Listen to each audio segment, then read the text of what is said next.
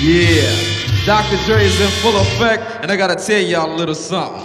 Easy E is down with us. MC Ren, you know he's down with us. DJ Yella is down with us. Arabian Prince, you know he's down with us. Tony A the Wizard is down with us. JJ Fad is down with us. Timmy T, you know he's down with us. DJ Pooh Boy is down with us. Toddy Tee and Spade, they're down with us. My boy Ice Cube, you know he's down with us. I like to mention, so pay attention to where I'm from, Compton. But the tapes are from the Roadium. My name is Dre, listen while I play. And by the way, I'm also down with NWA. Yo, Steve at the Roadium is down with us. Slanging funky tapes, it is a must. We're number one. Welcome back, everybody, to Roadium Radio, episode six. And I have a West Coast legend in the house. Uh, call a friend, text a friend, page a friend if he still has a beeper, you know. But make sure you get their ass on here because we're to have a dope, serious, uh, awesome hip hop conversation between two friends. Uh, so, once again, hip hop, uh, uh, Roadium Radio was inspired by uh, Steve Yano and his wife Sue, who had their stand at the Roadium Swap Meet in the city of Gardena. For those who do not know what a swap meet is, it's an open uh, flea market or a, outdoor uh, shopping center, if you will. And he had a stand there, and he supported many, many independent artists, and that's what Roadium Radio is. It's a platform for our voice to be heard for uh, uh, many artists that may not have any uh, type of radio connection or where their songs could get played on the radio or where their voice is not heard or where their history is never told. You can come on this show and uh, um, share with us. And uh, once again, without further ado, I would like to invite my good friend, DJ Battlecat. What's up, Thank you for coming, my brother. Thank you, thank, champ. Thank you, my on, brother. Uh, before we get into all the good stuff, all your plaques, all your records, all your history, uh, I, I want to talk about the origins or the beginning of DJ Battlecat. Uh, it, first of all, I like to ask my guests, wh- where were you? Where are you originally from? Where did you? Uh, where were you raised at? In South Central, uh, off of Slauson and uh, Van Ness, which is in uh, the rolling 60s. Okay. Uh, I came to that neighborhood when I was three years old in 1971. 73. Okay. Yeah. Now, when you say I came to that neighborhood, where did you come from? Uh, I was still born in Los Angeles, but I used to live across the street from the uh, the forum. I mean, not the forum, the Coliseum, and the sports arena, and that's off of King Boulevard in uh, uh, Vermont, off of Layton, not too far from uh, John Muir and uh, and uh, Manual. Okay. Wh- What elementary did you attend? Uh, 59th Street School, that's in 60 Hood, that's in South Central. Okay. And the junior high? Back then it was junior high. Today it's middle school. Yeah, yeah. So my middle, uh, junior high, middle school, I was moving around, you know, because I had a little temper. But uh, uh, I moved around a, uh, quite a few schools. So a lot of people remember me from uh, Horace Mann first. Uh, then we went to Audubon and uh, John Muir. Okay. Wow, those three different schools right there. Yeah, So yeah. were you that much of a damn troublemaker or what? well, I wouldn't say so much of a troublemaker, but you know, it was just a communication. You know, a lot of teachers at some at certain schools they didn't really tune into uh, what the art, uh, what what I was as a as a young man. You know, my mother and father was definitely there, but you had a lot of them that were. Uh, ab- ab- abuse their their privilege as a parent or a counselor or Okay. a teacher, you know, to try to take things in their own hands. So my mother wasn't having that, and I was very protected of that type of stuff. Okay, okay. I asked that because I, I went to women's junior high, and the, the bad thing is that I never went to damn school. I flunked eighth grade, I flunked tenth grade, and I gave my mom hell, man. You know, I'm not proud of it. I actually admit that very shamefully. If there's anything I can go back, I wish I can go back and do Yes. would be those years. You know. Wow. So, uh, and, and what high school did you go to? I went to Crenshaw, and the same thing kind of continued there. Uh, I went to Crenshaw first, uh, uh, then a, a second, a third, I mean third sem- semester. Uh, I just started moving around a lot, man. You know, I was very troubled because I needed a big brother. So let me just name all the schools. I went to Crenshaw, Dorsey, Fremont, and Manual. Damn. Uh, But I finally returned back to uh, to Crenshaw, and then uh, my mom gave me a scare. She's like, "Look, if you can't get your shit together, you know, we're gonna put your ass in Job Corps." So I got my grades right, but my behavior was still kind of off the chain. So she put me in Job Corps, and then that kind of like tuned tuned the brother up because then I had to really learn about the uh, society and the community as far as getting my money, managing my money. They gave me an allowance every two weeks there. I had to uh, save that money to bus myself to a trade, like a trade that was uh, uh, not too far from where I was housed at or whatnot.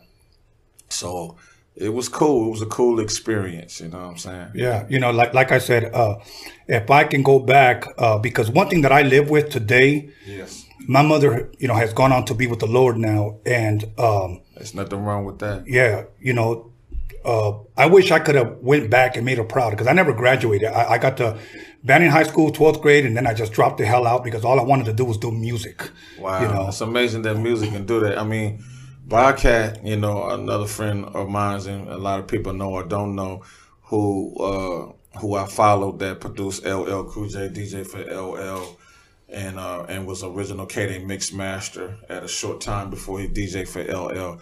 He he was such an inspiration for me that I end up damn near doing the same thing because. Um, but I, I I knew that education was going to have to play a major role. You know, you never stop learning math and English and history. Uh, was was the main thing that I needed to be able to uh, cope with the, the the new venture and the new things I had to take responsibility, and that's you know having my own bread and keeping it and showing up on time and being able to continue you know, you know the craft of being a, a DJ as slash producer yeah, and whatnot. yeah. Now, now, growing up, you have brothers and sisters. Yes, I have uh, three brothers. One rest in peace, Sean. Uh, my brother James and my brother Maestro and my sister Kim. Okay. Yes. I see. Uh, I come from a huge Mexican family: five brothers, four sisters. Yes, beautiful. Uh, my mom ended up having like 32 grandkids. Wow. You know, uh, that's a good thing. It's, so- it's a blessing, yeah. man. Our Christmases were always packed, you know. Wow. But uh, now, as far as like you, you said, your parents are your parents originally from LA? Yeah, they both are originally from LA. Uh, uh, one has my father has the back uh, an extended family uh, on the Gilliam side from Kansas City, Missouri, and Shreveport, Louisiana, uh, on my uh, on my mother's side. Okay, okay. Now, now, give me a picture. Now, growing up here in South Central, Yes. uh, what kind of music was played at home? Like, what would your mom play? What would your dad play? Wow, that's crazy. Uh, as far as I can remember, being the age of two or three, both was together and in the house. So a lot of 45s and albums was being played. So we're talking about Eddie Kendrick. We're talking about that soul and R&B. Uh, we had Sly and the Family Stone. There's a lot of soul. I didn't really hear other genres of music. Oh, well, I heard rock and roll.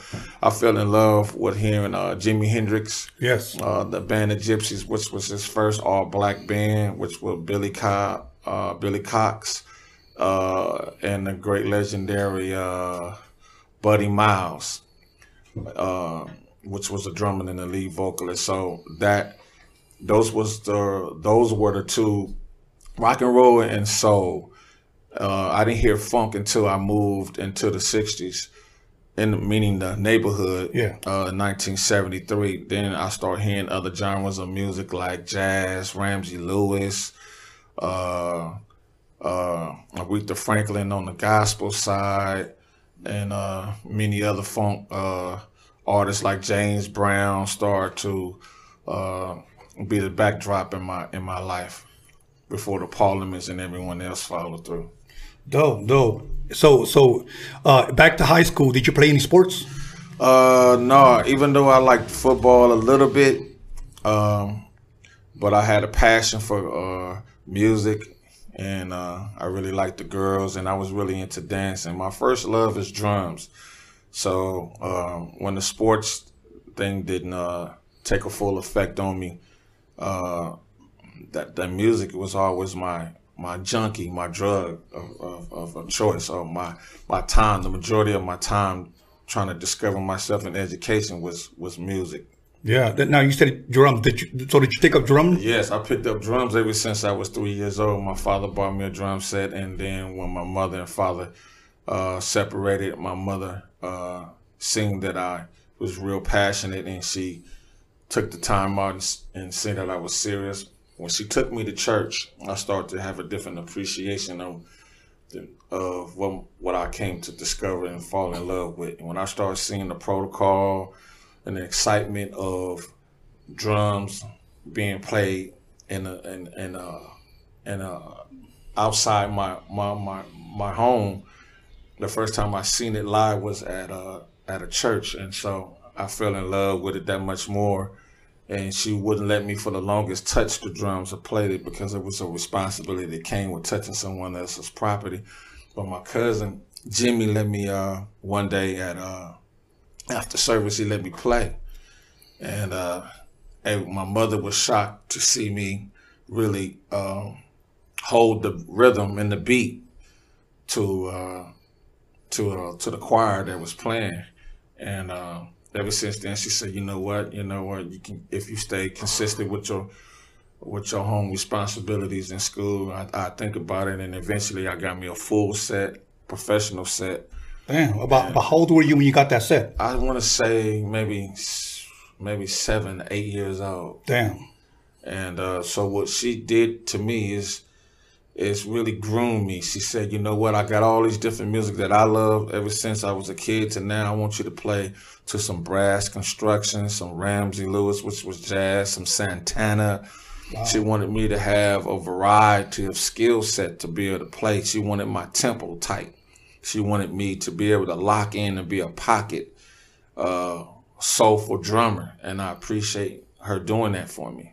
Now, now, would you say when you when it came time to play drums, do you think you were a natural, or do you think you learned gradually to get good? Yeah, I, I was natural because um, my my my cousin showed me how to properly hold the stick, but I didn't take any lessons the whole ride. Once I seen how to really hold the sit, uh, hold the sticks, and play, and when she got me the drums, it's- it was no one that sat with me. I mean, once I seen it the first time, because I loved it so much, Yeah. I just my memory and passion was so high that I would I would never forget. So I just stayed consistent with it, and uh, and it and it did it did some great things for me. You know, it Dope. put me in a, a unique place, and I she was happy about that because she seen that her her investment was worth the while. And you know, we talking about in the house, it's not soundproof for shit. So Yeah. the whole block could hear me, and it was cool because uh, they never had on that block that kind of impact and support uh, or that that that kind of uh, experience of a parent behind their kid with with an instrument like that. So the whole block enjoyed my uh, molding and grooming of, of of me and music and drums. That's dope, man. I remember back in, I was in uh, junior high school. I went to Wilmington Junior High. I went to Banning, and back then they had uh, music classes, drums. I tried to take drums, bro, but I was sorry as hell. The, the thing that I lacked was patience. I I just couldn't. Yes. I didn't have the patience, so I just stuck to fucking making beats on the school desk. You know, that's all I And did. I experienced the same thing too because before she bought me my drum set, I was pounding on shit in the house, and she said, "You know what? You know, um, baby, we need the furniture and the shit around here. So, once you go to the kitchen and get you a, a couple of pots, and now little did I know how tune in tune she was about me going to the kitchen to pick up two pots. That was uh, the reflection or uh, of, of a con or pair of bongos or con. Right. You know, so she said get one small and get one bigger. So when I did that, I couldn't believe that I knew to pick one to my liking. So I would test out different ones. I would turn it upside down, and I tested two of the pots. And uh, I did that, and I brought him to the to her bedroom where her her whole system was. She had an incredible system with a microphone and 45 and eight tracks all built in one. So that was really part of her even teaching me too how to become a DJ. We'll talk Wow. about that when you bring that Yeah, up. yeah. But me playing to every record that she had repetitiously, like she, she loved these records so much, she wouldn't let go. So I would learn all the the, the, the, the parts in these records that she played.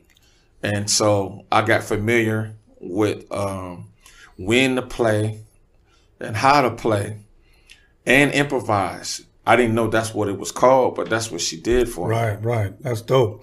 Okay, now you're playing drums at a young age. Yes. When was the first time you can say you actually saw a DJ and who was it? Wow, the first time uh, I laid my eyes on a DJ was in 1979.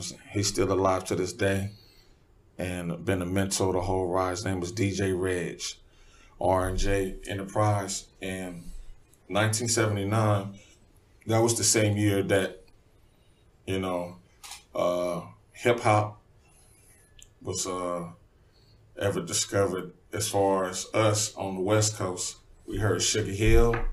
I was in uh, fifth or sixth grade, I think. Yeah, uh, six, uh, the sixth grade. How, how old are you, if you don't mind me asking? I, I can't really put the number on what I was. That's that's crazy in 1979, you know. But Okay. I had to be between, you know, 10, Okay. like that. Around the same time where I'm learning how to play drums and, and getting into all of it's happening within the within the two years between the fifth grade and the sixth grade. Okay, So uh, Shake Your Pants of course. uh, by Cameo was out too, but um, Reg was mixing those records, and um, I was into pop locking too at the same time, roboting and pop locking. So my mother wanted to see me at my graduation dance, and I didn't because I was mesmerized from seeing someone with, two turntables actually playing the, these records that you would hear on radio. I didn't know that you could do that, and it's, it, it just blew my mind. So my mother's upset like a mother because she wanted to see me dance my ass off. Yeah. and I'm like, nah, I, I, I'm just traumatized by seeing this this guy t- touch these two turntables, and we're talking about funk. We're talking about a tempo maybe at almost 115 or 120 beats per minute. You know, I was I will always dance to grooves that fast because I was just into into Yeah. it, and um, I said that's it. That's what I want to do, along with the first gift as a DJ. So they went hand in hand. Okay, you know it's funny because okay, I'm 51 years old right now. I was Yeah, born saying, yeah, come on, Yeah. 68 baby. 68. Come on. Okay, it was 1979. 11 years old. First time Yeah, I. so that, that, that, now Yes. you hit me with that. So that's that was about right. About 10, my brother was. DJing at a club, and I'm sure you heard of it. It had three names. At, at one point, it was called Noah's Ark, Noah's Ark. Infinity, and then Grand Central Station in Long Beach. Okay. That's some dope name. Yeah. Infinity is hard. That's forever. Yeah. And uh, he was DJing, and back then he was DJing with the faders going up and down. You know, that's how he was blending. Yeah. I, I didn't see scratching until uh, um, I saw uh, King Tim, Calvin Anderson's brother, when I went to VIP. that was the Yeah, first time I ever saw but I know who you're talking about. Yeah, and then I saw Grandmaster Flash on TV. Yeah, Wow. Yeah, that was the first. That was the second time. But the, uh, my brother was the first blender, if you will. And on back then, he was mixing like Ray Parker Jr. and Yes. uh, uh, Earth. Wind, and Fire, all the live drummers. Back then, Yes. DJs had to be really good, man. Yes. Because you had to ride the damn record. You know? Yes, yes, that's live. You got to keep the beat, and you can't you can't get people off. off, Exactly. and they'll be mad. Because you can clear up the dance floor. yeah off of a record skipping. Yeah, yeah. yeah. So, and I was popping too. It, it was weird. Quick story.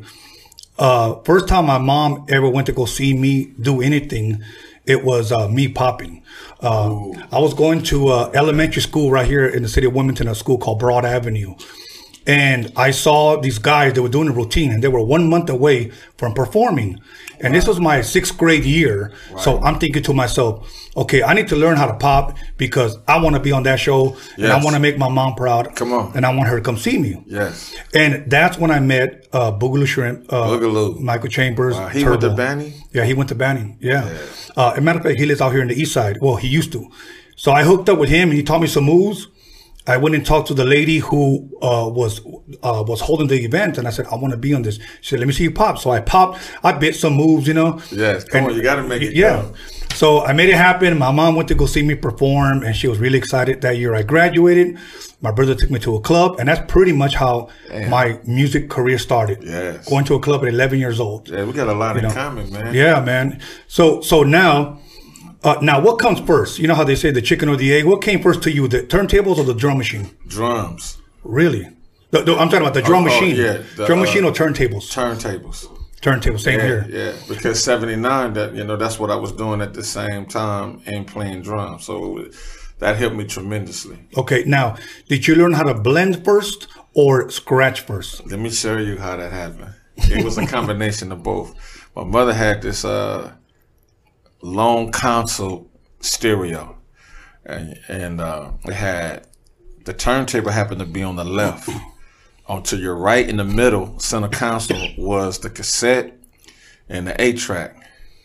Now, once I seen uh, DJ Reg do his thing, uh, uh, my first two singles I bought with my my uh, graduation mo- money or whatnot was uh, "The Breaks" and "Take Your Time, Do It Right" by SOS Band, And Kurtis Blow. which en- ended up being one of my hits later. Right, knowing right. I'm going to become a, a producer. So check this out. I got a blank cassette because I wanted to record it to play it on my my radio. But then I really wanted to get into this DJ thing. So I took the records. I seen the rubber mats. I said, "Damn, I'm gonna mark, I'm gonna mark, mark up the records. This is not gonna go." Got some scissors. Uh, cut up the plastic that the record came with. That was with my pads. Instantly, I knew that's how it was. It was gonna make everything smoother uh, for me to uh, scratch because that's what I seen them doing. I put a little baby powder on it. Did that. I never heard that. Um, it was a little bit too much, so I took some of it off, but it helped. Um, I recorded. I wanted to hear hear them both. So after I recorded the the song uh, to cassette, I wanted to hear them both because this dude had two turntables. Yeah. So on your input selector on what you want to play, cassette, turntable, or radio, I found the way because the, the the turntable, which is phono and cassette, was right next to each other. The third selector happened to be radio, so I was so fucking happy about that.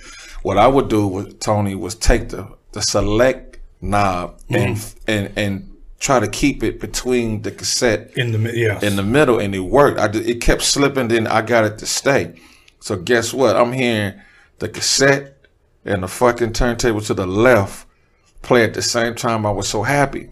But then I was like, well, how am I going to be able to uh, control or cancel one or the other? But when I when I was happy about it, I stepped back dancing and shit.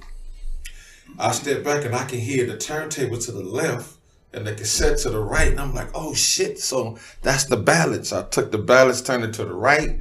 It canceled the turntable. And when I turned it back, it opened. I was like, it's on. you found a way. I found a way to hear them both. And that's what made me a left hand because the turntable happened to be on the left. Wow. So I'm, I'm, uh, I'm learning how to get the record to simultaneously play on time with the cassette. So then I learned how to phase and blend. Blend was first. Uh, me being the drummer, something made me just try to catch the record. I, I always had an even uh, ability to to to uh, to uh, uh, make a, a choice of something out because of the drums. Yes. So I start pulling. I grabbed one part of the record and I got it behind the beat, well, maybe a bar or half a bar. So I didn't know nothing about time signature. So I learned how to uh, repeat the record. Uh, I'm freaky, I'm freaky. It's doing that simultaneously behind each other. So I, I learned that. But then it's another day go by. I learned how to scratch by pulling the record back and flashing it. You know, by pulling it back and flashing it on beat, that's when the scratching. So I'm really self-taught Yeah. and I learned uh, how to hand clap, hand clap. You're like, Uh, "Get that, yeah, yeah, get- it's, it's a before and after performance when it comes to hand clapping. Because I'm a musician first, and because I'm pop locking, I had my rhythm already packed down. That's just hard. You feel me? So that's That's hard. I remember when I first heard the fucking hand clap, I was like, "What the fuck is that?" And uh, it was uh, actually Joe Cooley. Uh, I was about 15 years old when I met him, and he was like, "Chicka that, chicka that, chicka chicka that, chicka that, chicka Yes. that, chick that," and I was like, "That was beautiful." Man, I heard it early because at 79, that's what Reg was doing. And when we had, before I was really listening to K Day, we was listening to, listening to KGFJ. Okay. They had mixers on that station as well. And uh, so I got a chance to hear early on, before listening to K Day, um, uh, how DJs was playing. So that, that set me up for greatness. By the time I started listening to K Day, I was already full time getting it in. Dope, dope. You know, I, I pretty much learned almost the same way. We had a home stereo, except I didn't do a scratch pad. I just we just had that hard thing that was pretty much like this. Yeah, the rubber mat. Oh man, but uh, I didn't really didn't have no funk. We had like Blondie, we had like Kiss, we had uh, uh, Wow. uh Some rock and roll. yeah. What was that? Uh, another one bites the dust. Yes, Queen. Yeah, so I was like, don't know, don't know, because I had we had the round fader. Yes. And what a lot of people don't know when I scratch today, I always it looks like I'm scooping, and people say, why do you move your hand like that? And I said, well, I learned. What a knob. Yeah, what a Yes. now? So it, it was what I how I learned that I saw Grandmaster Flash on TV. It was like a thirty second little interview, and he said how he started scratching. It was like go forward and back, forward and back, but he had the, the fader Yeah, to, forward to and back. cancel the sound. Yeah, so I was like, that's how I We did the same thing, man. The, same balance thing, knobs are round Yes. on the on the on the, on the uh, DJ unit. So that's crazy. and, and you know what? It, when somebody told me this years ago, it's not what you it's not what you got, it's what you can do or what you got. We were hungry, and that's what we wanted to do. Hell yeah. You know, it was a beautiful Hell thing to be able to do that. Hell Es- yeah. Especially back then, when you get that one scratch that you wanted, you're like, got that shit. I just got to master it now. you know, that's amazing that you say that. You know, because uh, it just showed ta- it taps into your natural ability and being a survivalist or being an innovator and a creator. You know, even without the manuals or proper instructions, and you know, you can de- develop organic, unique. Uh, uh, uh, uh, uh, I want to say a, a unique way to to be you and do you in anything that you do in life. Yeah, yeah. Wh- wh- Where, when was the first time that you can actually say you DJ'd somewhere, either a house party, backyard party, a prom, or uh, you know whatever? Uh, around when was it in high school? It after was- high school? Believe it or not, when before me getting out of school, I mean, I, I say no, it was in junior high because I had this skill set during the summer after graduating from the sixth grade, and it was time to go to middle school. Um, the school didn't have a DJ at the time, and I, I I had enough education to know that it take two phono components to make this thing go. So I I encouraged uh, the counselor and the teacher at school to let me bring uh, to some some records and let them show, and let them see how I play as a DJ. And I said I'm going to need two uh, phono players. So I brought at that time my friend's mixer, which was a realistic up and down mixer. So somehow I figured out how to plug both of the units into the mixer, and uh, and I end up doing uh, their lunch dance, and everyone couldn't wait to see. wow. And uh, it started right there. I didn't have a name at that time. Be- before we go on break, I'm going to share something with you. My very first gig was a noon dance at my junior high school. I was in eighth grade. Wow. It was. I I remember uh, didn't have a DJ, so they put up flyers. So I figured, okay, I know how to do this, you know. So let me go ahead and ask. So uh, they said, okay, do you know how to work the equipment? I said, uh, yeah, and I was lying. I just knew how to do this, you know. Right. So they showed me a cassette deck, a turntable, and a mixer that had a round fader, and I was like, okay, it kind of looks like home stuff. So the song "Do It" by the Bar-Kays it just came out, Body Yes, Talk, a bunch of that shit. yes. So I just took a gang of records and on, on one cassette, I transferred all my stuff from my records onto that cassette. So when that song was over, I just chibba chibba cha. I put on a, a member by Orbit uh, and the beat goes on. And the beat goes on. and the beat goes on. So that was my noon dance. that was my Oh, first. wow. But uh, uh, we're gonna go to break. Yes. And when we come back, we're gonna talk about your first drum machine. Yes. So- let's get it. Yes. So once again, uh, thank everybody for tuning in. And uh, if you're not, if you know somebody that wants to tune in, text them, call them, tell them we're live. We're getting into a deep discussion with my brother right here, DJ Battlecat, West Coast legend. And for right now, you're going to listen to some of his classics, some of his classics. But call someone and let them know that we're live. Okay, Roadium Radio. Uh, stay tuned. We'll be back. Once again, thank you everybody for uh, staying tuned and tuning in and calling someone and letting them know uh, we're just getting started.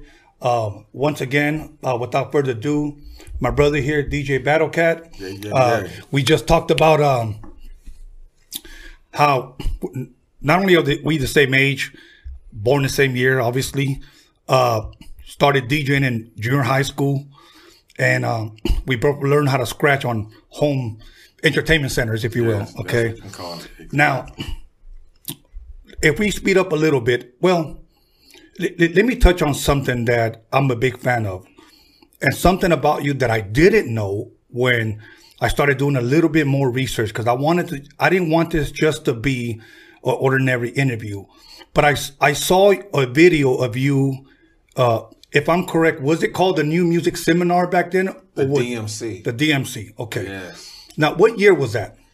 Man, that could have been. Um, it definitely was in the eighties. So we're talking about maybe 88, 88. 89, somewhere yeah, around there. Yeah, somewhere around that time. Okay, now now here's another thing that we have in common because I saw you cut up "Boom Bang Zoom" by Roxanne Shante, or, or, or the real Roxanne with Howie T. Yes. Okay, Yes, that's it. yeah, that, that was my same shit. Uh, I, I want to battle the DJs with that same Yes, shit. yes. So, yes. and you were cutting it up, man, and I was like, and especially because DJ Red Alert was right next to you. Yes, man. Uh, a bunch of cats end up being legends as DJs. Uh, what's the guy who DJ for uh, uh, Third Bass? He I, was I know you're talking about. yeah, he was actually like a representative for the DJs. He was the one who was he was like a host for the DJs. Okay. Cause you'll see him uh, stop my hand in the whole routine when I when I was tearing shit up. Uh-huh. I guess I was going to pass my time, but I was just trying to let them know that look, shit, West Coast in the house. Right, right. Now, now, when Joe went up against Cash Money from Philadelphia, Mm-hmm. what, why was it called the New Music Seminar back then? The DMC. Oh, so it was the DMC Yeah, still? it was the DMC. I don't know about New Music Seminar, but Okay. DMC Seminar is what it was. okay, which was a DJ seminar, you know, where all DJs from all different uh, walks of life and, and countries would come together, Okay. international DJs, and, and could compete to to uh, to compete. uh-huh. And uh, Uh, w- when you were up there, were they still giving away the belt? uh, I think it was the jacket at that time, and maybe an award. I don't I don't think the belt quite was uh, the prize just yet. Okay, okay, and uh and and a guy named Doug Young, uh not uh is he Doug Young? I just know his name was Doug. I, I might got his name wrong. You know, uh that's the homie. You know, he Yeah. was a uh artist at one time and he was a legendary in uh uh, the movement with Death Row. He became a hell of a mark, uh, marketing and uh, PR person f- back in the days at Priority. And, Okay. And uh, he he's the one that took me to compete. And the Latin was out there with Dub C as a guest artist to perform.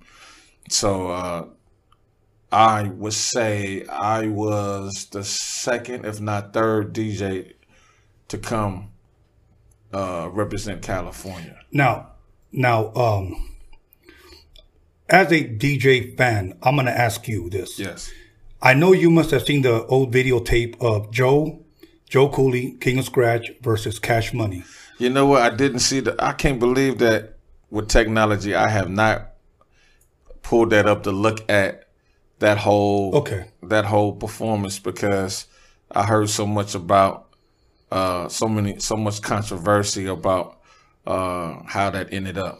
Okay. Maybe okay. you can elaborate. Well, on that. I saw it, and I'll be honest with you, and maybe because I love Joe and I love his style, and I thought at that time, if I'm correct, this was in 1988, he was the best DJ in the world, if you ask me. yeah, Uh, the only thing different that I saw that Cash Money did, which, which Catch are doing today, is that he was transforming with the fader. Yes. You know, uh, I without think- the clicking now. Yeah, he was doing the Peter Piper. whoop, whoop, whoop, You know, he was doing that. yes. And I thought, you know, I thought that shit was dope, but I didn't think it was good enough with Joe's transforming, with Joe's quickness, up and down, Yes, crossfade, his, tran- everything. his transition, and and another thing they wasn't used to is acknowledging that tech techno music was our foundation to have our speed up. So we was really double yes, the time. You know, it was in double time versus playing something at sixty or seventy beats per minute. We was double timing on the ass, and that's why our scratches were so dope. And they not they they couldn't believe we was taking the clicking knob, which was a shorter way to to to open and close Yes. the sound. yes,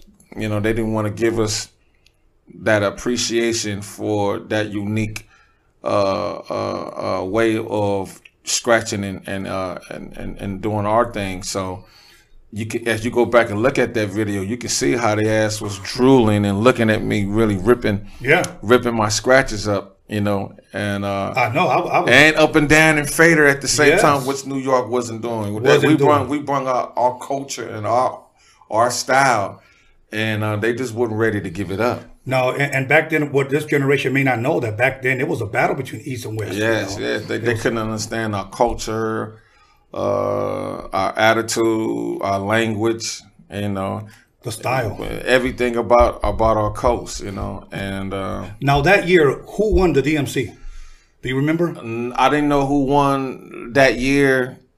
When I entered, I, di- I didn't know, you know, because Okay. I was so uh, dis uh, disappointed in how they were, what you know, and them How they not were judging, possibly? Yeah, yeah, how they just didn't appreciate, it. and then when before I can uh, end my routine, even though I put in a much, uh, uh, enough work for them to understand that I wasn't no fucking joke with, with, with my contribution Right.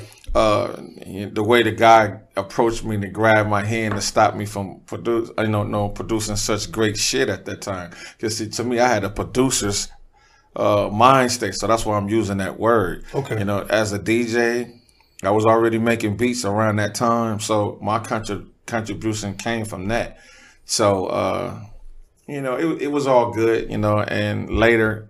They, they got a chance to appreciate because a lot of them artists had to come to Cali Yeah. and I ended up being with uh, an organization called the KDAY Mixmasters. So them same people who was judging seen me again on a bigger platform playing for thousands of Right. of kids in our coast and culture, and and their asses was blown. So they they gained a uh, later later down the line respect for our, our, our Dope. contribution. Dope. Now, now to jump a little bit ahead, what was your first drum machine? Um, before the SP twelve hundred, it was a uh, uh, Nakai. I want to say it was a Nakai drum machine. Now, when you say Kai, you're not talking about like the MPC 60, No, correct? Akai had other drum machines before then. See, man. I didn't even know that. Yeah, when you go and look up all the earlier uh, drum machines, it'll blow your mind. But I take that back. Uh, uh, now that I remember the color of the drum machine, it was a Casio Casio uh, drum machine. possibly? No, it was a drum machine. They make drum machines as well. So, like I said, with me being uh, a percussionist and a drummer, because beating on pots and pans, that's what that is. That's Right. that's in the percussion family. So it was easy to uh, learn how to program. Okay. You know, you, you know. So here I am, uh, grooming myself and with all my patterns. But when it was time to take it to another level, I had this opportunity with the uh, with a friend of mine named Richie Rich, who was a part of the LA Dream Team. Okay. Uh, Lonzo at that time had a hit record out called um, "Turn Out the Lights." Now, when we say Lonzo, that's from the world class World class working crew. At the same time, we're talking about 88, 88 at that time. So a lot of things is happening fast, bro. From the time of me uh, coming out of junior high, high school, DJing, and all that. Um, at that time, Lonzo and Dre separated. They went their separate ways, but they were still kind of cool. Well, he needed someone to fill in. So Richie Rich uh, said, "Hey man, it's an opportunity for you to take a position being in a world class wrecking crew." I'm like, "What? That's Dr. Dre's get down." I said, "What happened?" He said they went they went separate ways, but he's auditioning for DJs. I went up there, I blazed that ass. And uh, there wasn't nobody else in the room at the time, you know. Stan the guitar man was there, but no other DJs or nothing like that, you know, like how it was when I became a KDAY Mixmaster. Uh, by that time, I'm already a, a KDAY Mixmaster. I'm already there. He heard about me, but he just didn't know if I could get Dre. He seen the skit. He said, "Damn, you you got Dre ass and then some." He said, "These are the old 12s that Dre used to use. You know, you can use these. You know." And he would let me take them home. One day, I come in the studio. I meet Dre. Uh, Dre come to pick up some yellow anvil cases, and he not knowing that I'm taking his place at that time. So that was kind of crazy and weird, but at that time I knew I knew he was the man as far as making beats and DJing. So he came in and he saw me, and I was uh, stuck with the drum machine, which happened to be the SP12 before the 1200. Uh-huh. So I didn't know anything about bars or time signature at that time, but I'm still a hell of a drummer and a Right. percussionist. So he hear, hear me pound the fuck out the SP12, and he could tell that I was a drummer because the kind of rhythms and the uh, cadence that I was uh, playing uh, excited him. He said, "It sound like you know what you're doing." You, you, he said, "You kind of stuck." I'm like, "Yeah, this is all I can get it within these two bars." And so he showed me how to copy and stretch the sequence Yes. that I was playing, and uh, he showed me time signature and bars, and it's been on ever since. You know, it's funny. The first time that I met you was at Lonzo's spot. Wow. It was a Lonzo spot, and I remember Who you- were you with? Steve Yano. Damn. Steve Yano was like my connection to everything. You know, I, I'd walk in, everybody, oh, come on in, Steve, come on in, Steve. Who's the who's the Mexican guy? Oh, that's Tony. A. He does my mixtapes with Dre, Eazy, and those guys. And it was funny because you were bent over, you weren't looking at me, and you know what you were plugging in? The MPC 60 had just came out.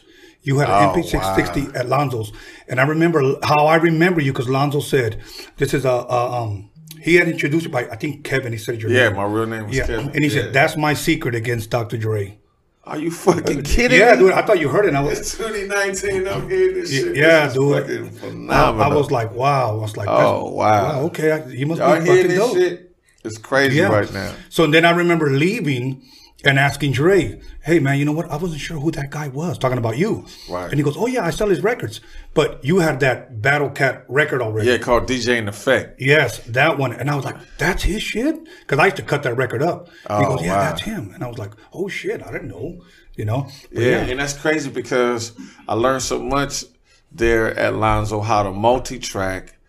Uh, because early on, I was hearing we was all hearing Dre mega mixes that he was doing for KDAY, and I was wondering how was he able to overdub and Yeah. add all those those those records simultaneously like that. Come to find out that the Kai 12 track, which was a beta uh, recorder, you would put a, a VH kind of uh, recorder in there, tape in there, and we would record uh, all the music there.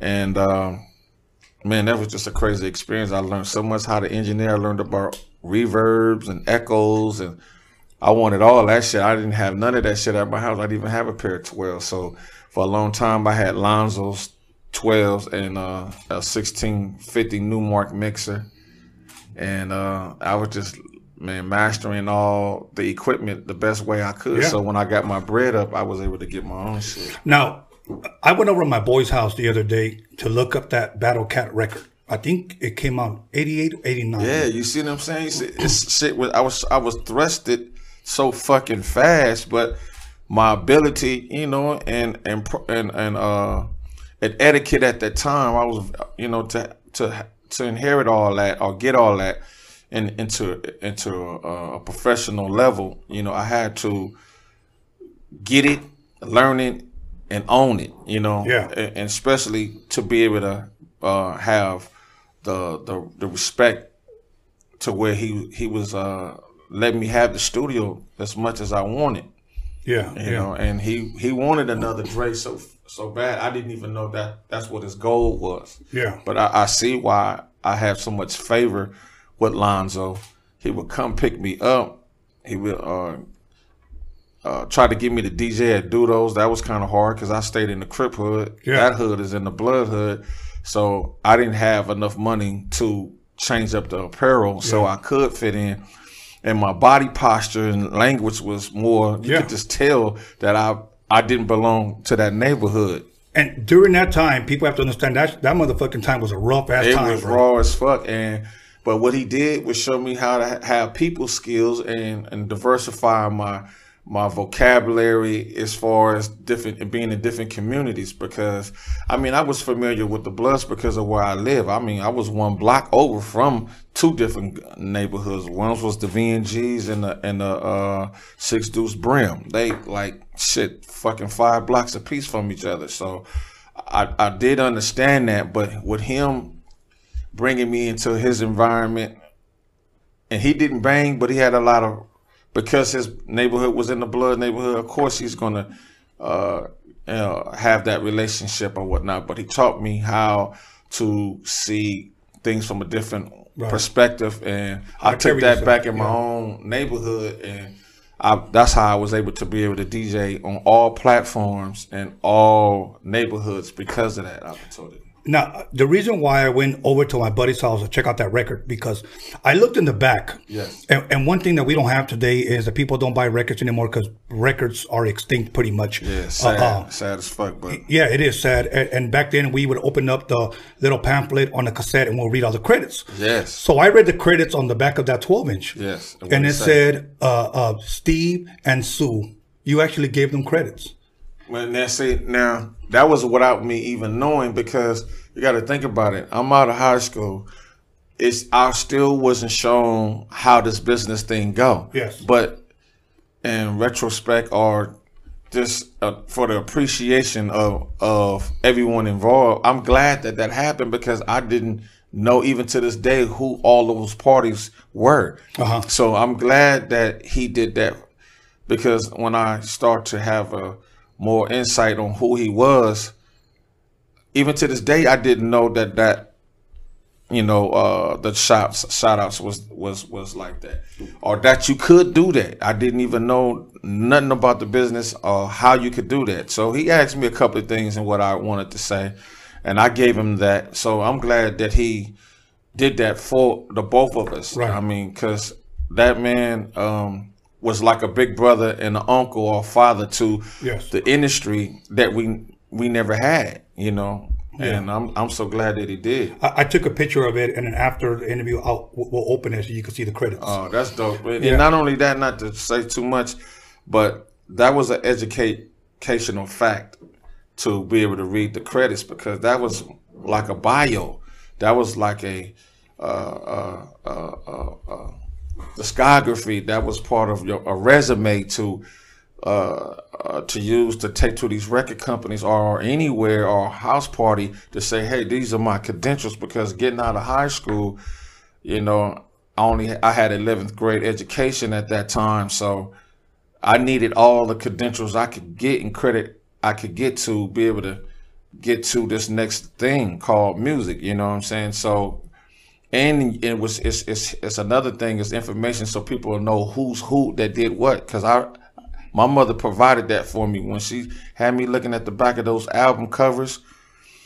I seen the names and who played what. So, oh, when I got a lot older, I went to different pawn shops looking for the same names of these of this equipment right, right. that I wanted to obtain to be able Dope, to, to dope. compete.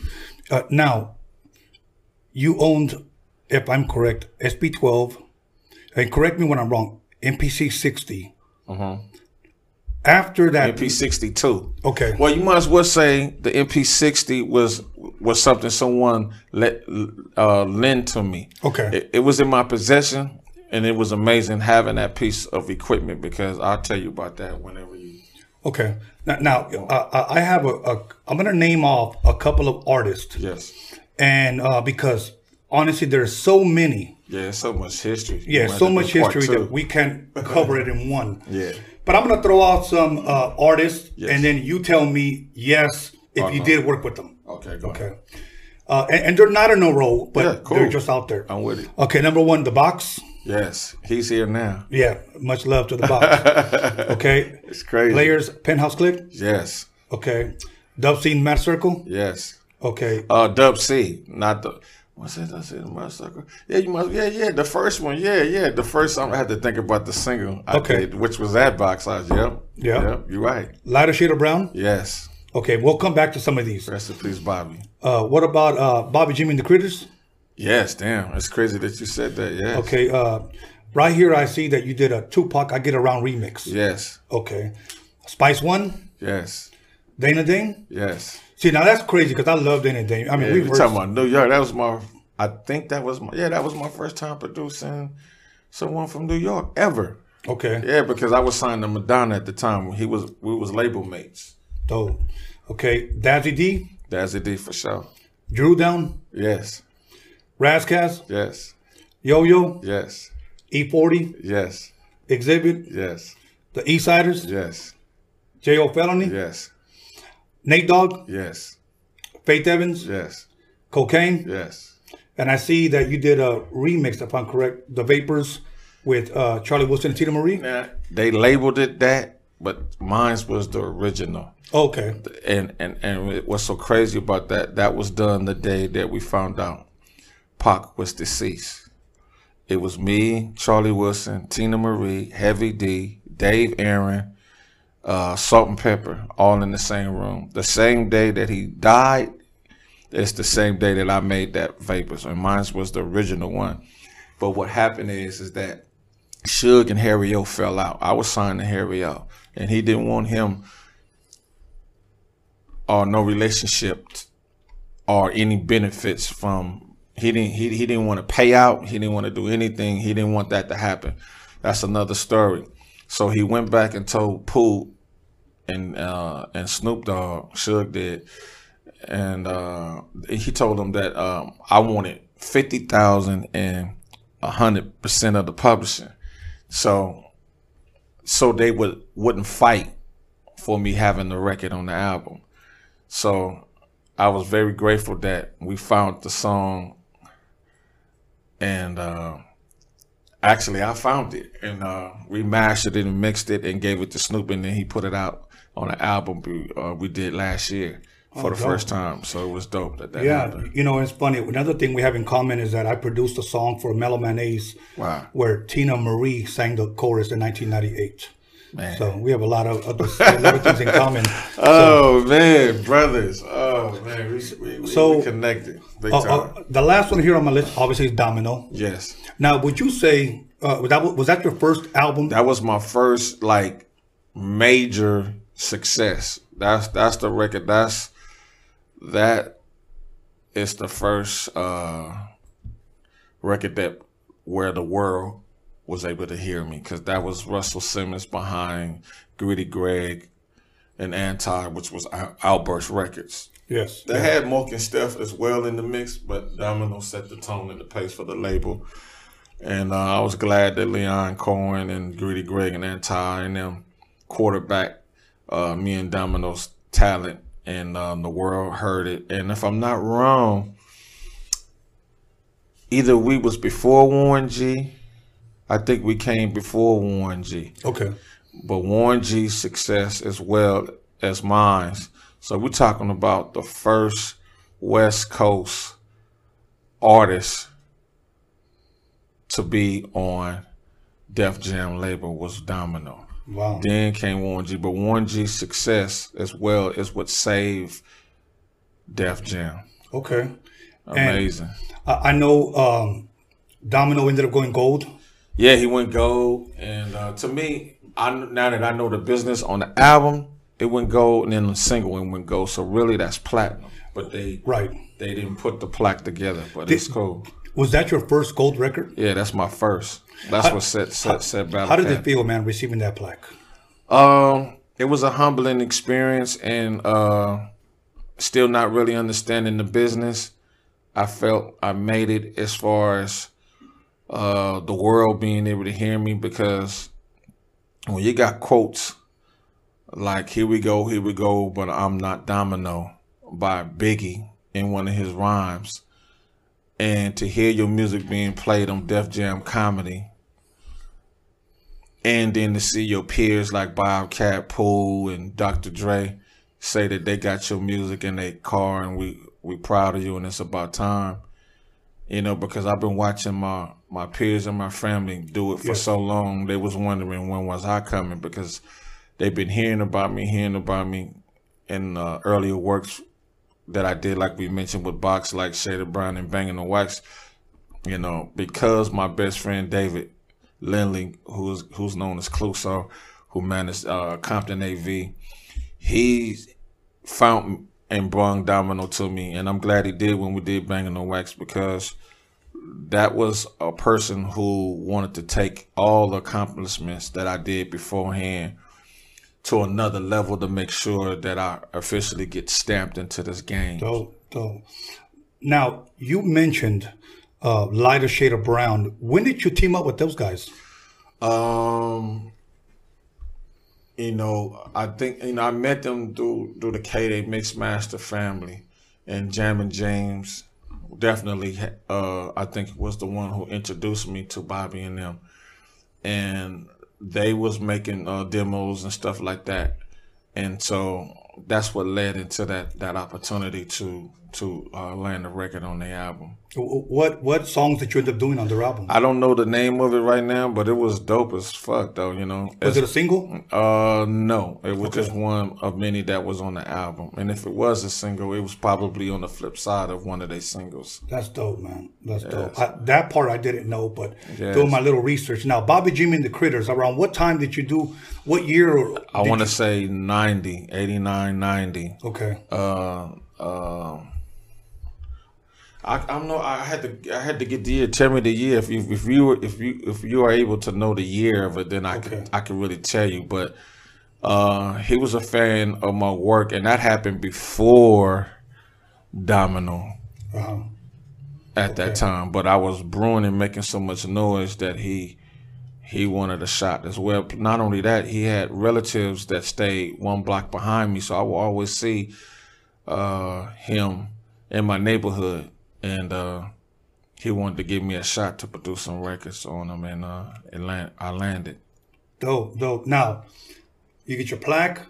Would you say things started to speed up so fast that so many artists started to come to you that uh, um, you started to pick and choose who I'm going to work with? Who, who was your next artist after that? It's funny that you say that because after that happened, see, I didn't even know the value of what to charge. Hmm. You feel me? I didn't know the business, so a friend, I mean, a young gentleman who's not alive. His name is Andre Harris on the West Coast. Is not the Andre Harris of R and B with uh, Jill Scott. This is a guy from Los Angeles. He actually was uh, close to uh, the legendary uh, uh, for Club Nouveau. So we talking. What's his name? Box from uh, Club Nouveau.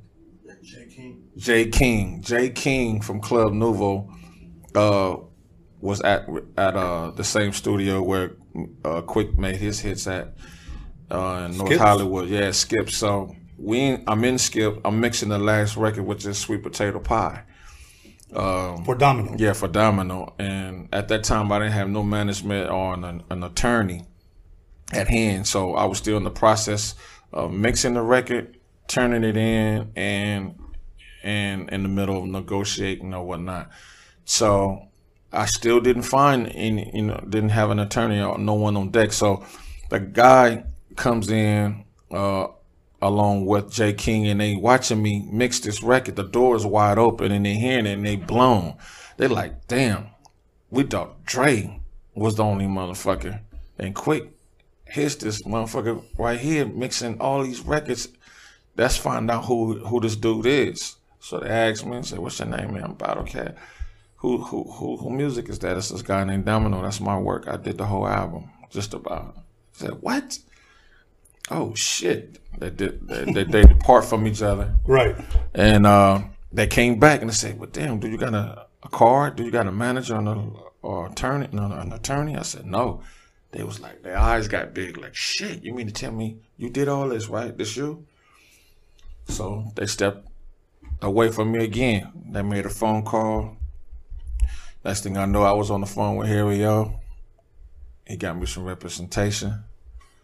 Uh, once I understood what was going on, the album ended up being out and released without my permission or no proper negotiation. So I wanted to sue once I knew he could get me a lawyer. And he said, Cat, let's not do this. Let me show you why. That's another unique man behind West Coast culture and music. Your shit is on the radio right now. This is what can happen. If we go after them right now, they will stop that record, put it on the shelf, and go to the next person. Yeah. And I didn't want that to happen. I didn't want to fuck up my reputation with Domino or the label at hand. And uh, he said, let's do this. That's way too. The record is fully done with all four quarters. Yeah. And then we'll do a cease and desist. That mean by then you probably will be gold. You're on you're hot right now. Everybody's talking about about you. Your name is all over the radio. It's in it's in interviews. So uh it's an interview. So uh let's do that. So I did the cease and desist at the end and end up got getting a lot, a lot, a lot of money that I never seen in my life, and that's when I understood the value of my worth. Dope. So after after that, history was history uh, went to a whole nother level, and then that's that's because it go back to your question when that when that happened. Then people like Cam, Yo Yo, Spice One, uh, Boys the Men, uh, at that time was was at, at my at my at my beck and call. Even Madonna, Dope. because Dope. she was into hip hop. She had she the only person she experienced within hip hop that wasn't wasn't a success was Bobcat. She had Bobcat signed, Okay. but she still wanted wanted to continue her venture into hip hop. She wanted in real bad. Okay. So- We're gonna come back to that. Yeah. Okay, we're gonna take a little break. We'll be back in ten minutes. Yep. And uh, um, I'm learning a lot from you, brother. Yeah. That's fucking dope, man. okay. so we'll be back, you guys. Please Yes. uh, text somebody, call somebody, page somebody if you still got a beeper. Uh, um, we'll be back after these important massages. Okay. So stay tuned. Thank you, everybody. We just had to take a quick ceviche break. Uh, my boy Battlecat uh, tried ceviche. He loved it. It Man. was good. It was Wow. good, right? Yeah. Wow. You know, you mentioned uh, Madonna. Did, did you actually meet with her, hang out with her? Yes, I, I did, man. Uh, R&B group called Pro Broken Lonely, uh, which is Krista Glove, Ruben C, and another gentleman who's real close to Dr. Dre, Mike Lynn. And uh, they had a live performance. I was part of it. I played Talkbox. I was just early in as a, a new artist signed to her, and so she wanted to support and follow everything that I was doing once I became an artist. So we came. She came out and seen their show and supported. Man, it was crazy, man. That's dope, man. That's dope. I mean, I, I was, you know, I was a huge Madonna fan since Man, freaking junior high school, you know, and then for you to grow up and uh, finally meet her and chill man, with her. it was crazy. It was hard to look at her too, though. You know, because you know it's, she's beautiful and and she just want me to open up and be comfortable and be all that I can be as an artist and a human being. Man, she's such a sweetie pie. Uh, around what year did this take place? Uh, ninety five between ninety four and ninety five. After Domino, what would you say would be, in your opinion, your next big hit? Um, Because you have so many. By the way, somebody commented, they said the lighter shade of brown. Mm-hmm. I don't know if they spelled it right. It was either Paquito Sol or Poquito Sol. yeah, that's it. That's it. That's Okay. it. That's it. That's so dope. That damn tune. Okay. That was the record, and it had like some more bounce elements in it. It was dope as hell because I was in the funk. So um, I got all these other records in between that's happening, and um, Anybody that I didn't mention? That's a slew of picture people you didn't mention, but that's Yeah. okay though. We'll be all day, all night with them shits. By the way, Domino to me was like the rapping Al Green. Wow, that's crazy because he's soulful singing. Yeah, Yeah. You, you're right. You're right. You're right. Man, that's crazy. That's a cold, cold layout, man. That's so fucking dope. Uh, if you're hearing this domino, you you know, or you already know what to do.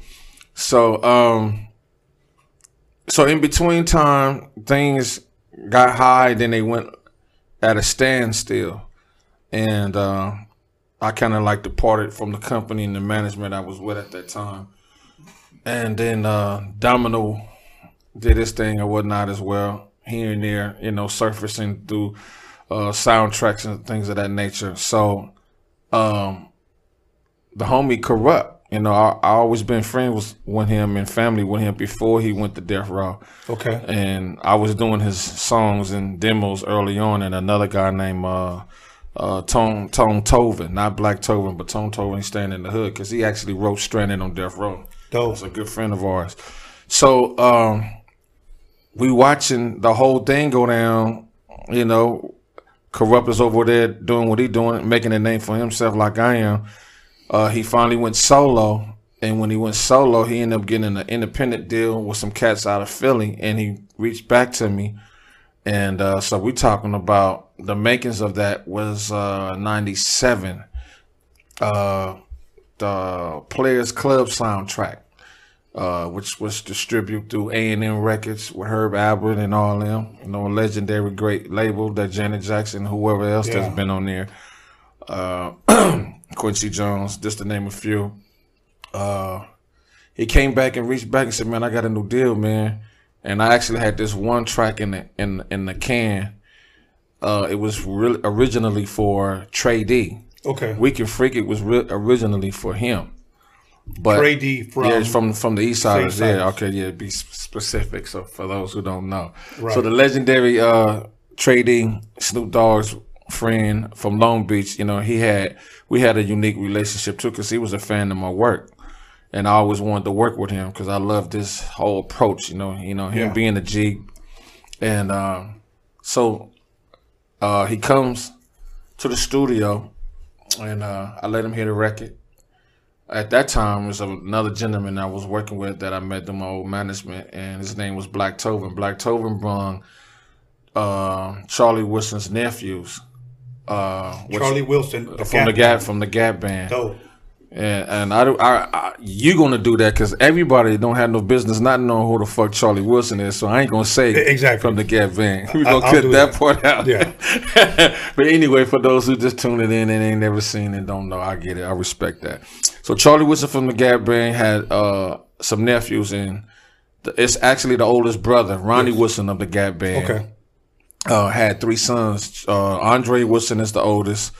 Uh, Brian Wilson and Casey Wilson, the younger brother. The younger brother in them was introduced to me at the studio, and uh, at the same the same day that I started working with Kurupt to Okay. make to make to make and Freaky. So the younger brother comes up with the melody and tells the older brother, which is Dre Wilson, what the melody and the words was, and we watched everyone just run every which way because they was happy about the, the the idea and melody that they came up with. And I'm like, shit, I want to hear. it. So they said we want to go in the booth. So they went in the booth and they sung the hook, and the hook is "Weak and Freaky, Freaky if you want to." Kurupt was happy because we knew the art of making music. He learned a lot from Death Row and the Dog Pound, and so his song uh, etiquette and structure was Yeah. way up. And so we knew we had the hook to hook everyone, and the rest was his history. But um, that was the second big phase. But it was a record that set up that, and I got to give it up to Dub C, and that was just clowning. I did just clowning before I did We Can Freak It. He came back and got me, so I got to say that set that record up and their relationship up because uh, no more, one, no one was really uh, checking for Battle Cat, and Dub C came to me to get that record. And that's when you started hearing me clap. You know, so I started using the Roger Troutman, you know, uh, signature clap that I sampled from one of his records. And you know what? That right there is how I recognize your production, man. yes, You know, and, and, and by the way, before we get away from the Gap Band, yes, sir. Humping was my favorite all-time popping song. Man, come bro. on, man. Same here. Are you kidding me? I'm already a drummer. Yeah, So bro. between pop locking, DJing,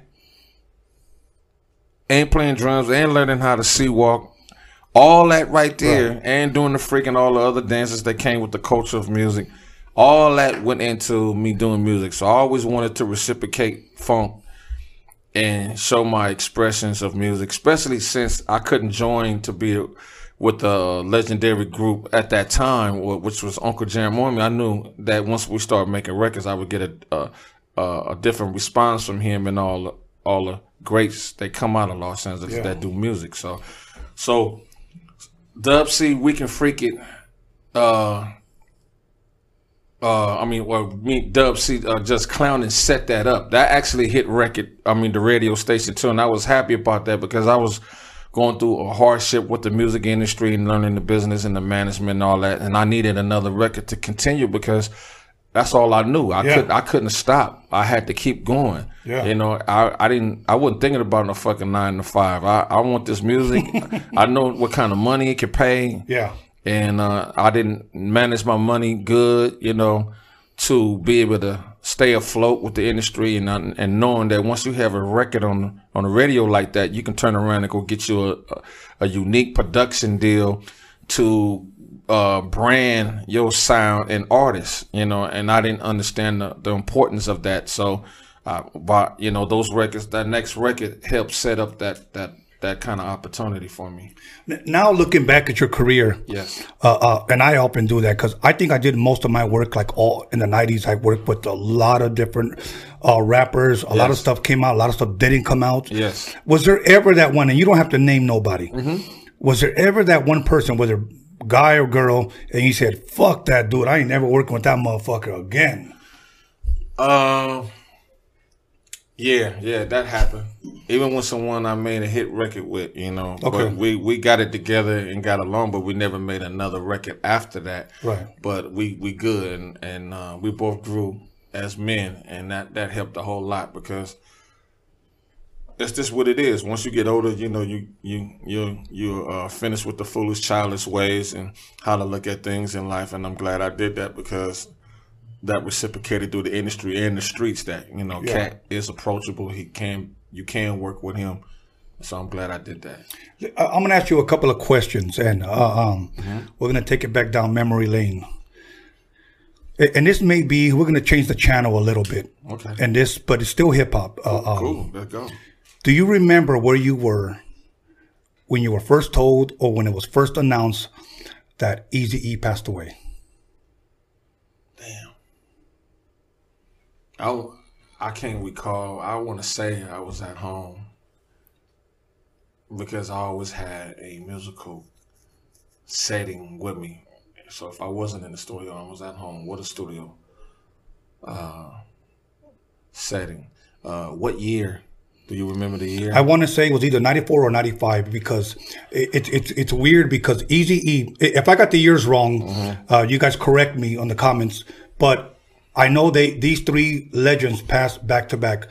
It was, if Eazy was 94, then Pac was next, 95, and then uh, um, Biggie was uh, 96. yes.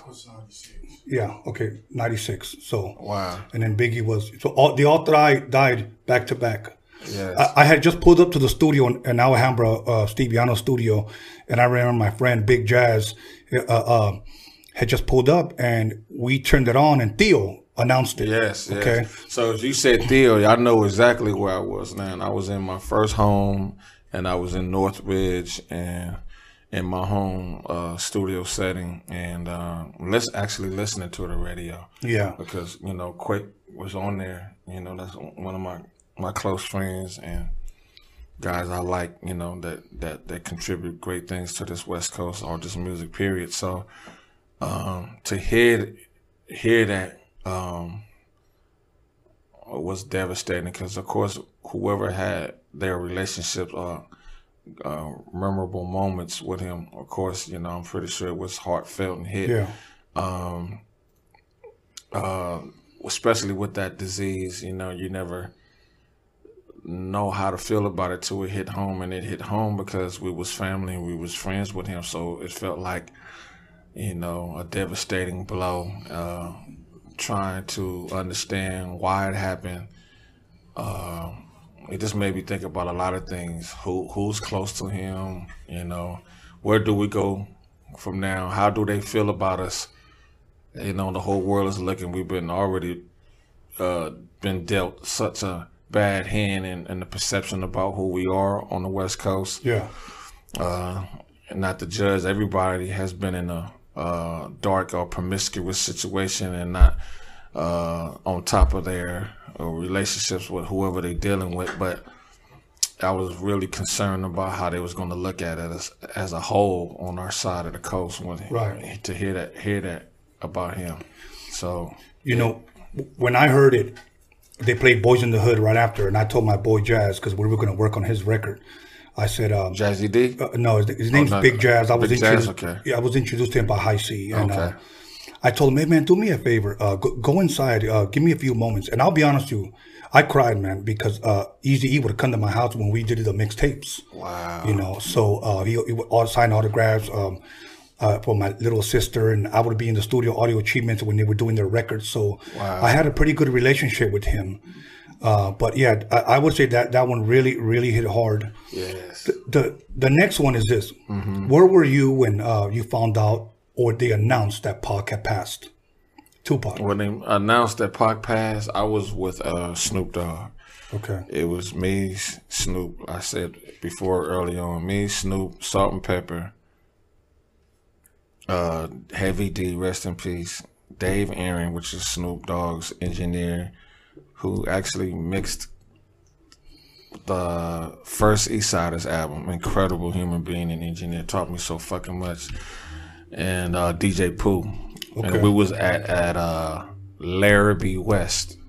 Larrabee. I'm trying to remember That's on hear that Santa. Santa Monica, close to Doheny. Okay. Yeah, that's where it's at. Where all the I haven't heard weirdos are years. up there. Yeah. Yeah, uh, Now, um, where were you when you heard Biggie? man. Can I tell you a story, man? Go ahead, share with us, man. Roadie Radio exclusive, man. Share with us. I'm working with Dub C and CJ Mac. I do this record called Ends, which is a remake of Friends from the Whodini, legendary rap group from the East Coast. I take a break. I step outside. I can hear the joy and happiness and clowning of Biggie and Sean Puffy Combs walking up the driveway of Skips to co to go produce a record in the same room where I did my hits and Quik did his hits at. They went to the back uh, room where the API is. I was in the front with the SSL with with them, and I, I always wanted to work with Biggie, and I had reflipped Mr. Big Stuff. And the, the way the sound is, and it being a hell of a oldie like that, knowing that the world would have loved that if they would have heard Battle Cat and Biggie together flipping Mr. Big Stuff. And uh, two days later, he was deceased, bro. Wow. So, um, but to hear his joy and happiness and him clowning, walking up that driveway. Now, this was a heated situation because Pac is already gone. This is when he came out here to be out here. So he was doing studio work. He was going to the radio stations and he was in recording uh, studios as well. He he was getting the whole experience of being in Cali, and so um, it blew my mind. It hurt. It hurt big time because his persona and choice of words and how he sounded over music felt like that was my brother from another mother. Felt like you know, you know, he represented for cats who was real big, you know, uh, heavy set or whatnot. He just had a a family in your living room vibe about him, man, and his contribution. So, but um, the next couple of days when, I could have been home, I could have been home, but Okay. that that experience beforehand blew my mind, man. I was hurt as fuck, and I couldn't understand um, all this all this shit jumping off with both legends like that. I work with them both, Okay. uh, indirect, uh, because of the uh, do do Snoop. Snoop gave me the opportunity to do some things, and we got the Biggie family and the state to approve of uh, his lyrics and stuff to be done. We did LAX, so I got LAX with Biggie and uh, and uh, Sean Puffy Combs or Big Diddy over over a classic record with me and uh, Ice Cube and Snoop. Okay. Where were you when it was announced uh, Nate Dogg had passed? Damn, man, you're hitting hard. Uh, I don't know exactly where I was. I know I was doing a lot of fucking work with Snoopy. Okay. Okay. You know, we're talking about the two one three. We're talking about. Uh, I think he he could have been over one of my records uh, on the Eastsidaz. We did a lot of work. I did work on his on his records as, as well. Um, that hurt big hard, big time. You know, um, that was our Smokey Robinson. That was our Marvin Gaye of of a voice for us. You know, the best crooner in hip hop I ever ever uh, ever heard, man. Just amazing to see all the body of work that he did, and a lot of his performance and contribution brung different uh, coasts together, the South and, and, the East together with the West behind his uh, contribution. Now, my next question is if you have to take your time, because I know that this one was just recent, mm. and I see you post a lot of stuff on your uh, Instagram about this one individual. Um, where were you when you first heard of Nipsey's passing? At home, and uh, my mother and my child called first. Told me it's not safe. I, I stayed. I was close to where he was, and uh, my brother called me right after, and said, "Are you okay?" I'm like, "Yeah." Are you hearing what I'm hearing? And I'm like, "Yeah, I, I heard." And uh, I almost tore my damn studio up. I was doing shit everywhere. I stopped for a moment. I ran to the living room, tell my wife what had happened. Was just at Snoop Dogg studio. Four, three to four days before, we talked on FaceTime about me being more instrumental in producing with him. Uh, it was a funny moment where I was talking to his engineer and he over uh, uh, Nipsey overheard me talking to him, so he comes and he start imitating me, and uh, and I laughed a little bit and I said, "Who was that, Nips?" He said, "Yeah." He said, "Right, right." You know, you know how he sound. Uh, it was a beautiful expression to hear him, and I told him congratulations on everything going and the new studio built. And he said, "Yeah, I need you in here, big homie. I love you." And uh, that was the last time I heard from him because uh, I was trying to get some information to take uh, the software I was using at the time. And his engineer is the one who installed it, so he was a great guy that, that helped me with that. But um, I still was trying to get my mind off of it by going to another location that was close by, two blocks over from the store. I'm feeling some type of way, trying to keep my mind off of it so I won't be so dark. I didn't want to call no homies or none of that, nobody. Um, it was a blurry moment.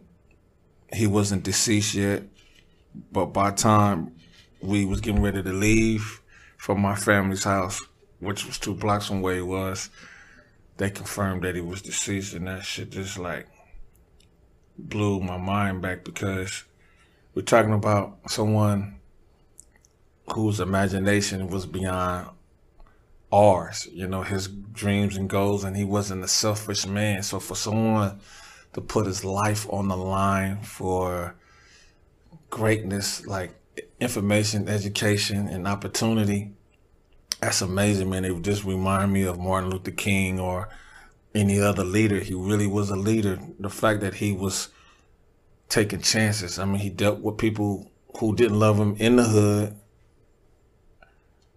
and other places, but he ignored all that. That didn't stop him, man. He just did some unique things. I didn't know until after his death that he went and caught the bus to different neighborhoods to talk to different Crips and Bloods to try to come together. And he had something to give that would eventually change the narrative in their lives. And some of us are still holding on to what that was that he gave us and, and, and doing our part. And uh, which inspired inspired me and uh, Snoopy to do the record that we did. I had the record in the can for a long time and uh, the One Blood One Cuz. But when I seen on Instagram that Game, Snoop, and Dre was together, I hurry up and hit hit his fucking phone to pick up so I can get them to hear it and get Game or anyone else that felt like if they if they was ready to perform because they was already playing a beautiful record that they had. It didn't happen, and I finally got a chance to talk to Snoopy, and Snoopy's like, "Cat, don't don't trip, don't feel like I'm being selfish because I want to take the song to the head." But because of my experience with the streets, both sides, the essays, the whole nine yards, everything about this shit, I'm going to have something to say that I think all of us would would be very uh, grateful on, on, him speaking on the on, you know, on Nipsey. So it happened. awesome, man. Uh, yeah. that first of all, thank you for sharing. I know I know it it hurts and it means a lot, man. And I wasn't trying to touch on it, but you know what? Uh, I felt that it was needed because uh, I think it's important for people at times to see you away from the music and to to see your heart, to see which who you really are inside, you know? Yeah, which is really Kevin because Battle Cat is a brand, and I understand that when people don't separate the two, you don't see who's Kevin or who's, you know, you think the person is Battle Cat and it's not. I'm just the face brand for Kevin, and sometimes I mean, for Battle Cat, and and sometimes I'm disappointed in Battle Cat too, and I want a lot of things for him too. You know, better you know than than what has occurred for him. So I just made sure that Kevin is in tune and, and intact, so he can put the right healthy shit behind the brand and the, the leader and or Matt, you know, where we want to call me ambassador or the king or this or that. You know, it's if I don't if I'm not in tune as a person, it will affect the brand. And that's one thing I don't want to do. So that was part of why I was quiet for a while too, because I needed to be a better man, a father, a husband, friend, brother, all that. And that, that take a lot of work. You have to leave from this industry to be all that you can be and find a new burst of energy to continue your legacy or your purpose. So I appreciate awesome. you having me on this show to do so, and it's with the Brown card, and it's I couldn't have picked a better family to do it with to, at this time in my life because that's what I've been doing is grooming and retooling myself to come back to the industry and finish what I started. Awesome, awesome. You know, on the same note, uh, the only thing I know is what I hear on social media that uh, that the person responsible for Nipsey's passing uh, um, has this guy been sentenced? Do, do, does anybody know anything what's going on with him? Yeah, you, you, you. Uh, I'm looking for the information like you're looking for it, okay. and it's it, we we all are not privy because that's how uh, uh, a, a, case like that that's so high profile, so uh, controversial. You know, the whole thing, everything about it is mysterious, it's strange, it's it's it's it's uh, scary because it's, re- it's it's revealing some information about different walks of life that's involved in that. I don't want to say who those entities are, okay. but everyone is smart and know what what this is and who's all involved in it and making it go or making or, or, or bringing some answers to it. You know, if they care to want to do the right thing, they can. Uh, uh, if they would try to put this thing under the rug. We know what the consequences is when you don't be brutally honest and careful with approaching that situation. So I just pray that all my my people, all creeds and color, really uh, take another look at what's going on and educate yourself and live your life and don't be so concerned and so quick to put your own judgment on anything that's being said and how it's going to come out. Because I'm watching all these different uh, social media and podcasts, different people, personalities saying what they're saying, and they're bringing some interesting f- things to the table. Because in the art of being a, a detective, uh, we're actually seeing before our own eyes how uh, wise and, and unique people can be in gathering their own information, being so fucking tenacious or nosy, as, as my wife would say. But, um, and to the facts is what it is, and the last say so is going to be what it is. I mean, you know, I just pray to everybody just, uh, be at peace and, and, and whole with themselves no matter what the outcome is. Awesome. Awesome. Now we're gonna change the channel back a little bit in closing. Yeah. Okay. Uh, I'm gonna ask you a question, and and I'll I'll give you my answer first, Yes. and you give me yours. Okay. Growing up and even now, who would you consider to be your favorite artist of all time? Here's my answer. I love Prince. Prince is my dude. Now, I never wanted to put on the G string, the trench coat, and the boots, but I love me some Prince, man. That's crazy. That's crazy. I'm glad you said that because it's quote unquote everyone's rival is Michael Jackson. I got a chance to work with Michael Jackson, man. Awesome. He had a group named Quo signed to him, Uh-huh. his first rap act, and come Those to find kids, yeah, yeah. And then the, then the brother the, with the tie dyes is actually my cousin, Okay. and not the other gentleman who stepped out of and and expressed himself like he did. But even though I made music that that that that that took his career to another level. You know, I made this record called Quo Funk, and it was the first time or the second time that Michael Jackson let Heartbreak Hotel, the master reels come out. Heavy D did it, and I did it, and uh, I got a chance to talk to Michael. I got my opportunity to Awesome. uh, uh, get an appreciation of my work and uh, him to trust me to do the right thing with his masters. And it was a blessing to, to uh, work with Mike like that. One more, and then we'll give our shout outs. Okay. Other than yourself, who is, in your eyes, the best hip hop producer ever? Damn. It ain't no, it ain't one. Okay. Because ever is ever. Right. Okay. You see, you got to. Right. That's that's a big word. Ever. Okay. When me- more to come. Right. I know. You're right. But if You're you right. say as far as in a, West a body Coast. west in West Coast, shit.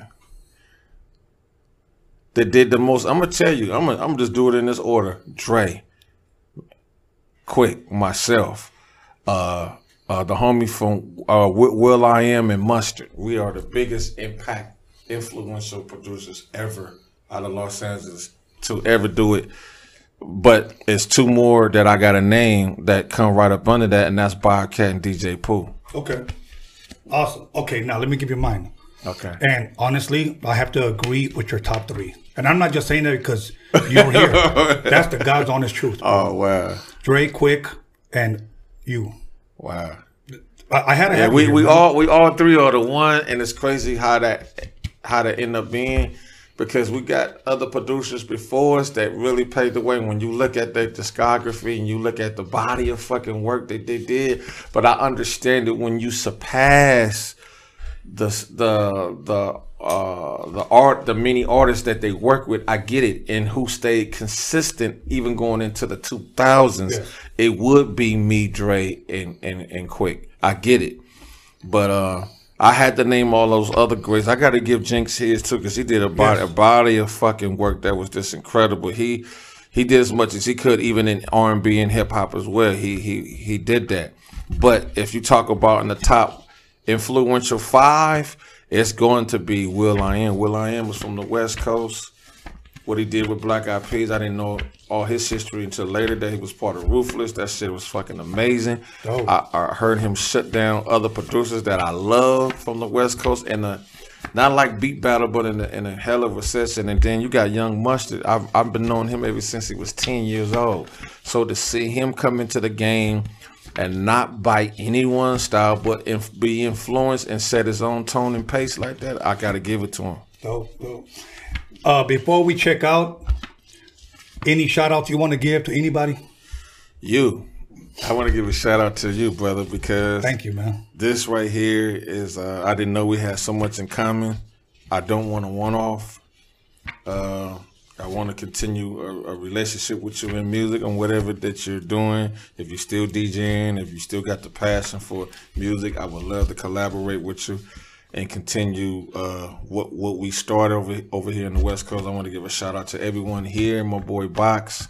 Box. Everyone here, Boomers here, everyone that's here, you know, red, you know, Roadium Radio, all my fans, followers, mu- mu- just everyone, my wife, my, my, my kids, God first, if, if not, you know, I'm, I'm just grateful, man. Thank you for this opportunity.